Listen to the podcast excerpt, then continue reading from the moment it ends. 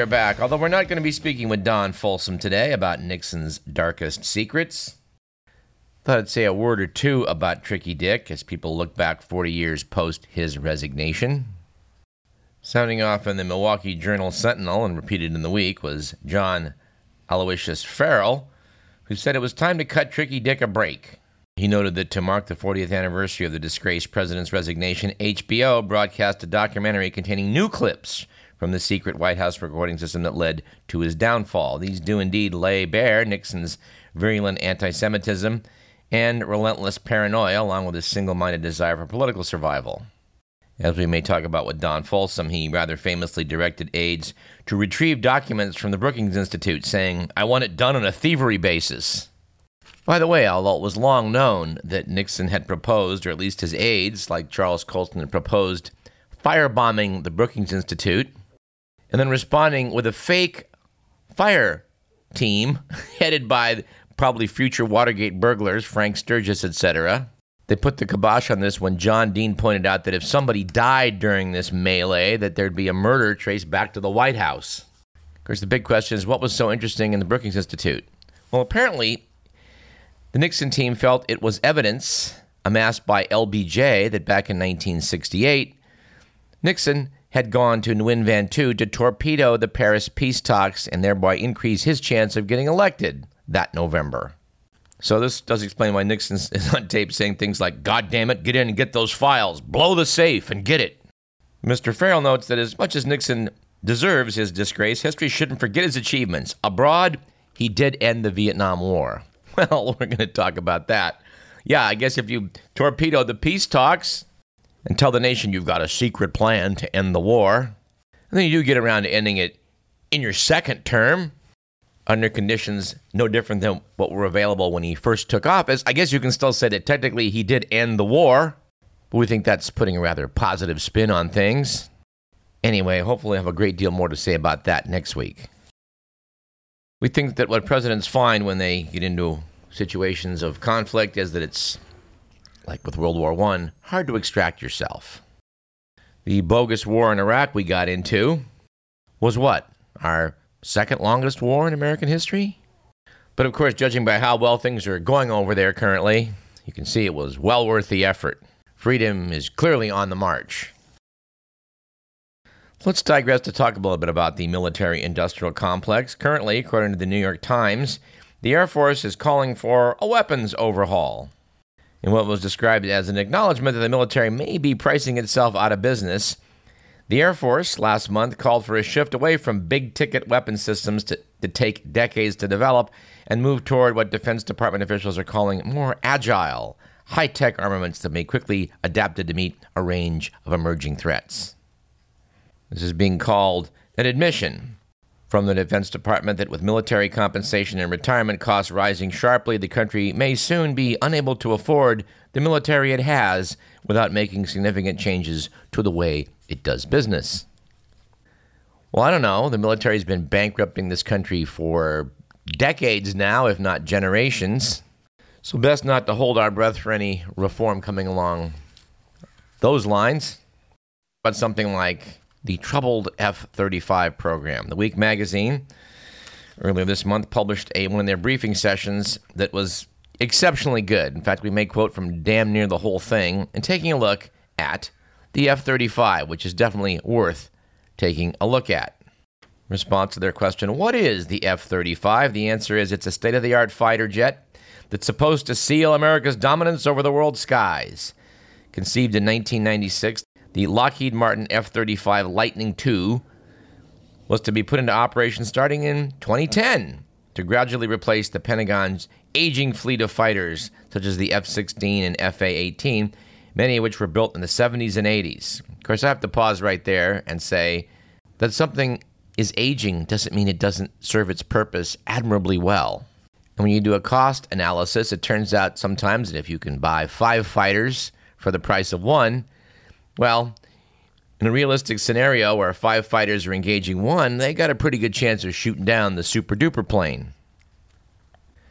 This is something the Nazis found out during World War II when their Tiger tanks, kind of the Porsche of tanks, got defeated by Russian tanks, the T 34s, which were kind of the, the Model A's, I guess you might say, of tanks, but they were cheap, rugged, and you could build a lot of them for not much money. At any rate, in the 18 years since its conception, the F 35 has proven to be so technologically ambitious that Lockheed can't seem to get it finished. There have been endless delays, budget overruns, and technical failures. The plane got grounded again recently because of an engine fire, the 13th grounding since 2007. And since the F 35 has been repeatedly redesigned, the cost of developing the plane has doubled. Are you ready for this? To a record breaking $400 billion. Yes, for one weapon system, $400 billion. It's the most expensive weapon system ever. A single plane is going to cost $185 million. Its deployment has been pushed back to 2015 now at the earliest, with the Pentagon calling its performance immature and unacceptable.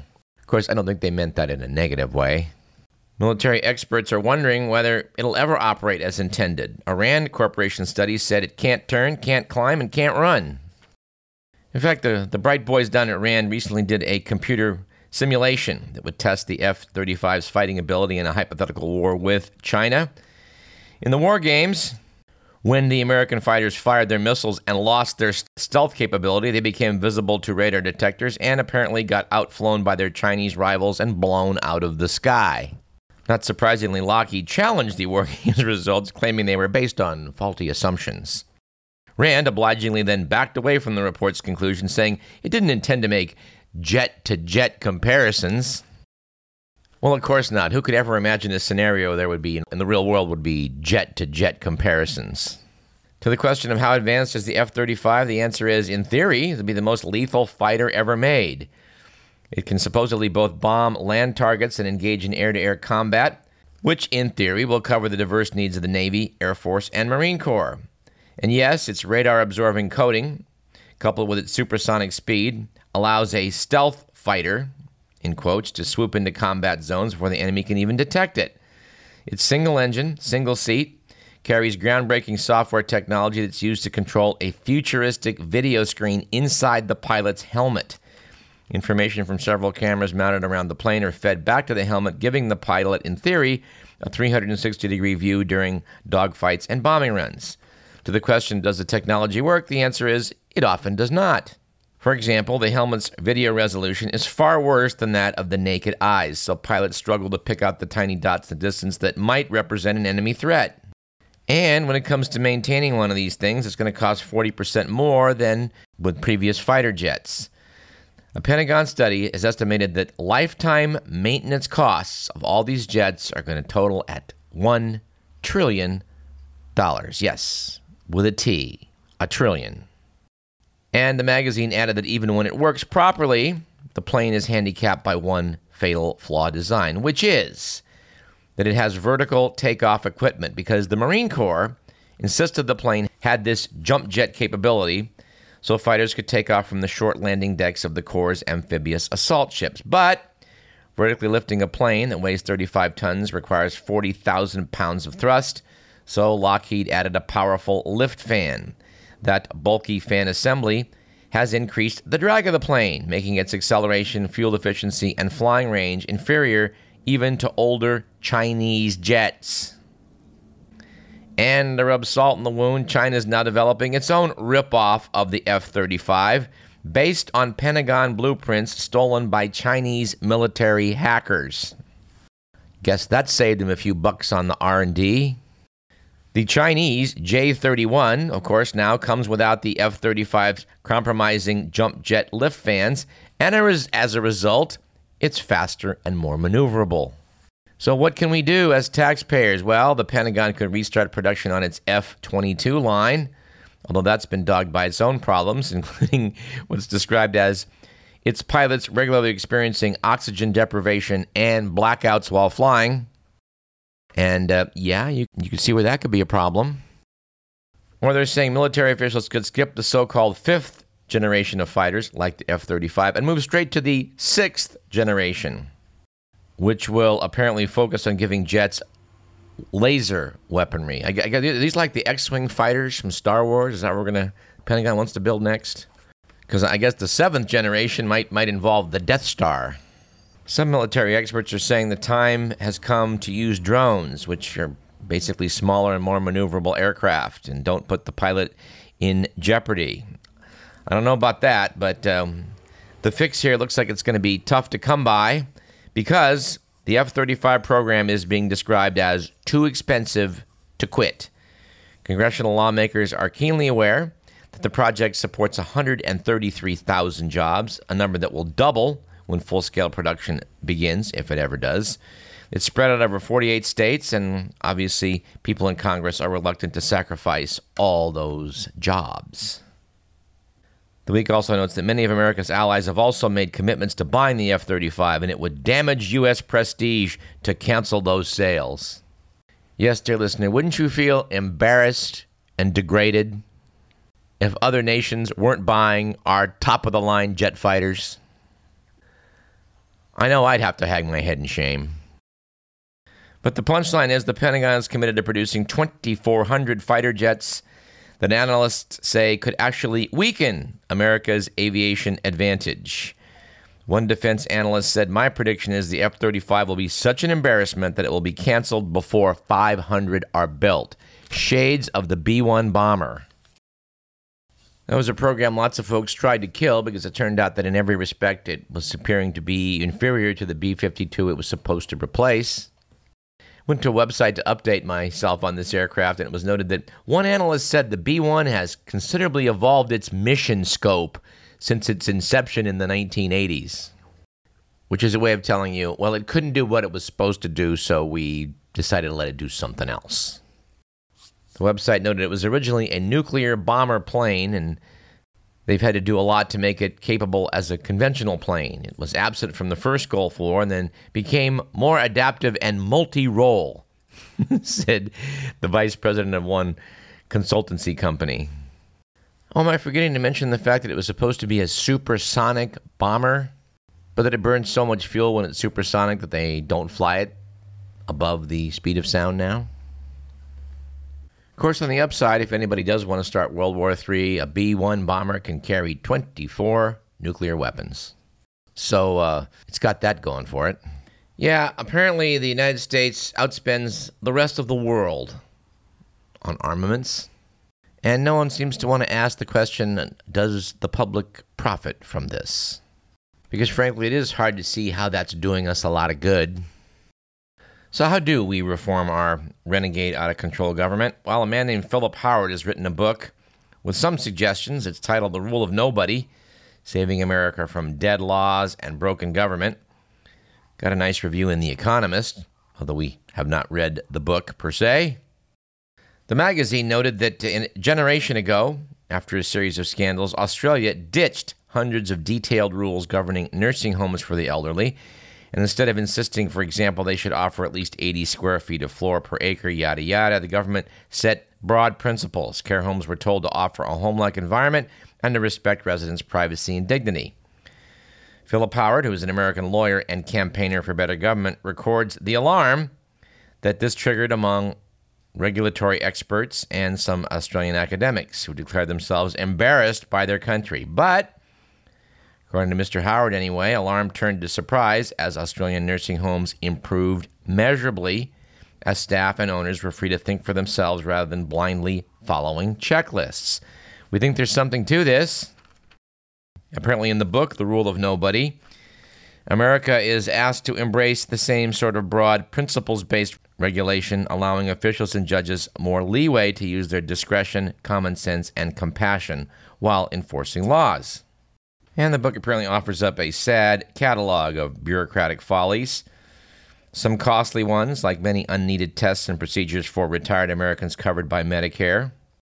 They write of public subsidies created to help Depression era family farmers, which have since been grabbed by giant agribusinesses that now seem unwilling to give them up.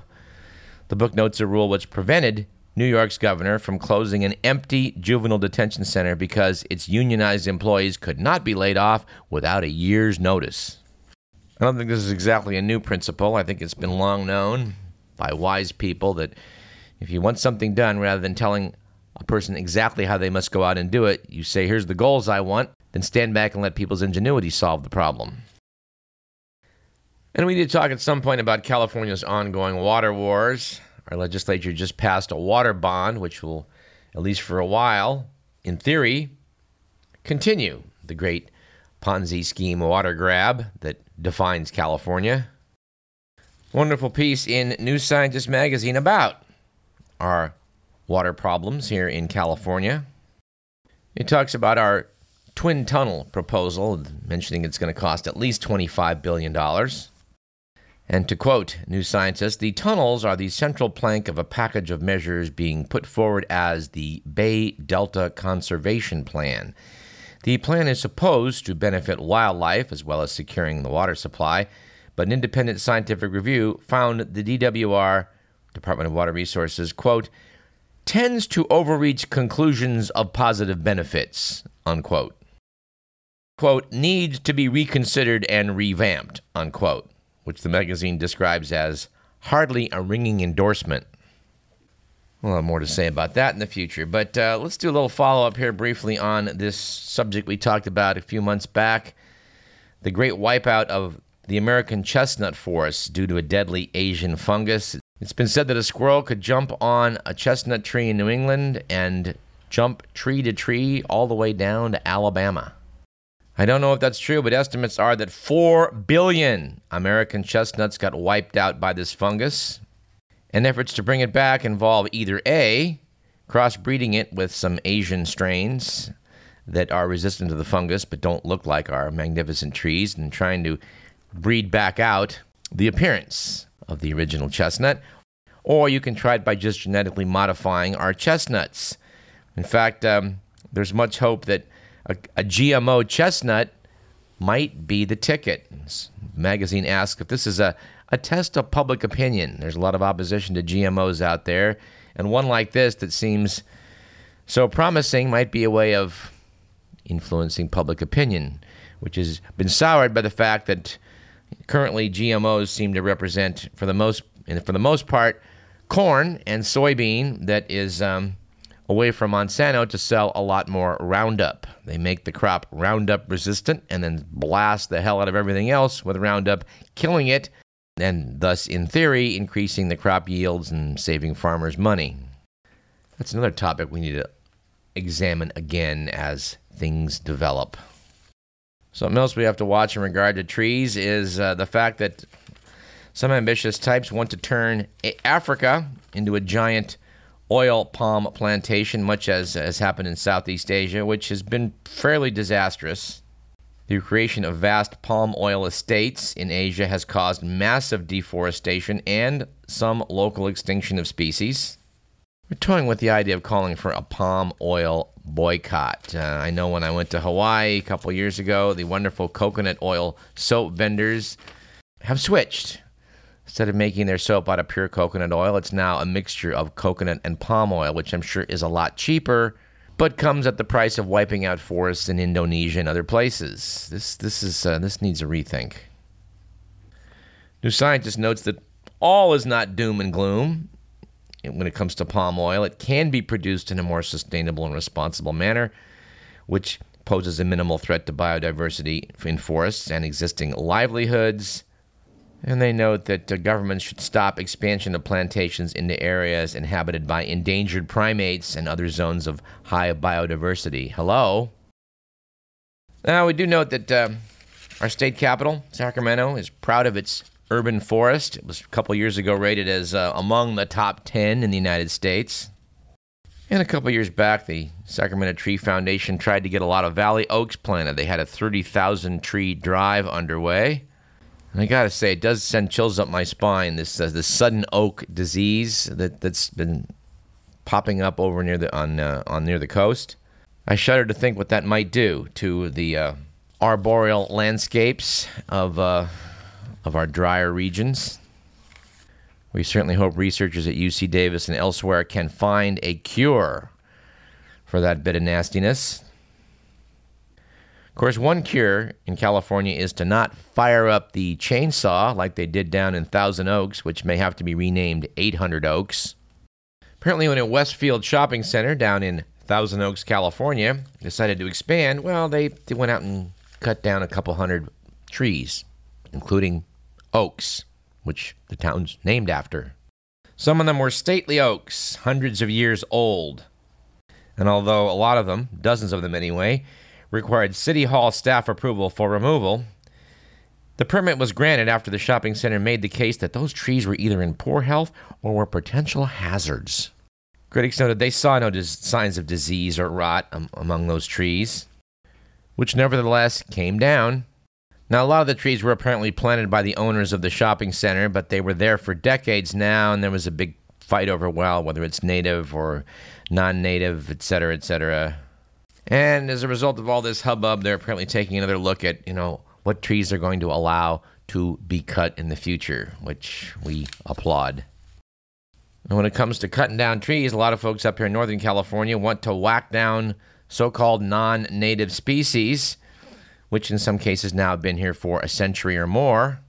Now, we're all for planting native oaks and other species like that, but they can be very slow growing. In the meantime, we just want to whack down our eucalyptus forests that, uh, for better or worse, got put in a century ago?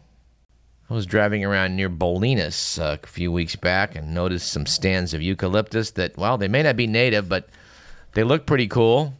I know a lot of zealous knuckleheads uh, got involved with cutting down a lot of the eucalyptus out on Angel Island.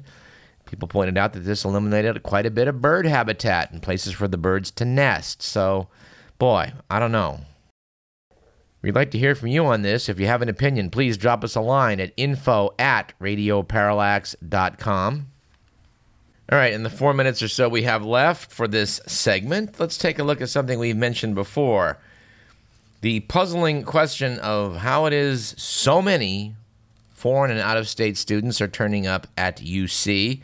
Well, it's been explained at great length by Alexei Koseff in The Bee in his article, UC Turns Its Eye to Out of Staters I think the subheadline explains it all. Non residents higher tuition helps boost university coffers, which is kind of what we thought was going on. But the piece starts by noting that last spring, representatives from UC Davis made 20 trips to China. 20!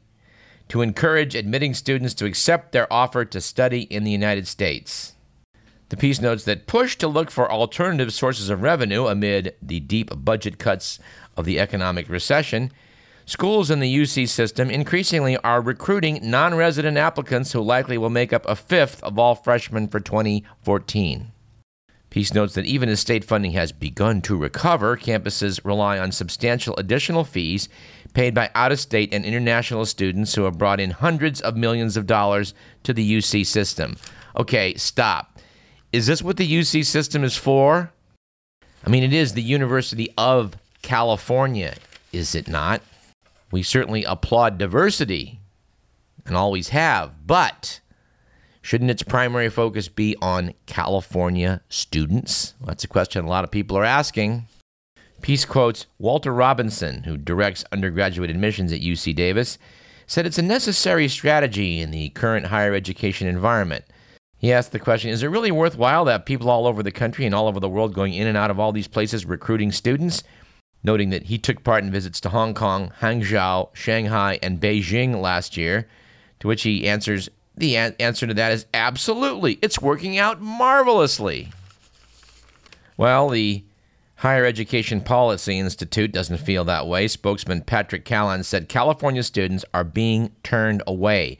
It sends the message that the university is less available to Californians.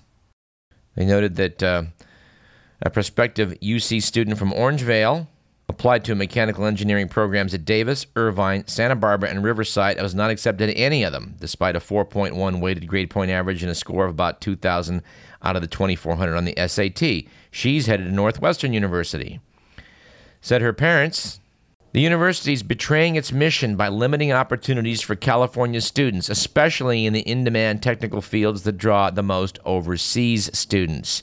We've created these institutions, we've built the infrastructure for it. Now they're training somebody else's workforce that is not going to stay behind and benefit California. Walter Robinson said, We're not interested in having the vast majority of our international students coming for one or two countries. That's not global diversity. But the piece notes, notes that nevertheless, the efforts focus on East Asia, which I think means China, and India. Last year, the university spent $1.2 million on out of state recruitment, but profited by bringing in $40 million in non resident fees. This needs to be looked at. And as time goes on, we'll hopefully do some looking ourselves. But let's take a short break. I'm Douglas Everett. You're listening to Radio Parallax.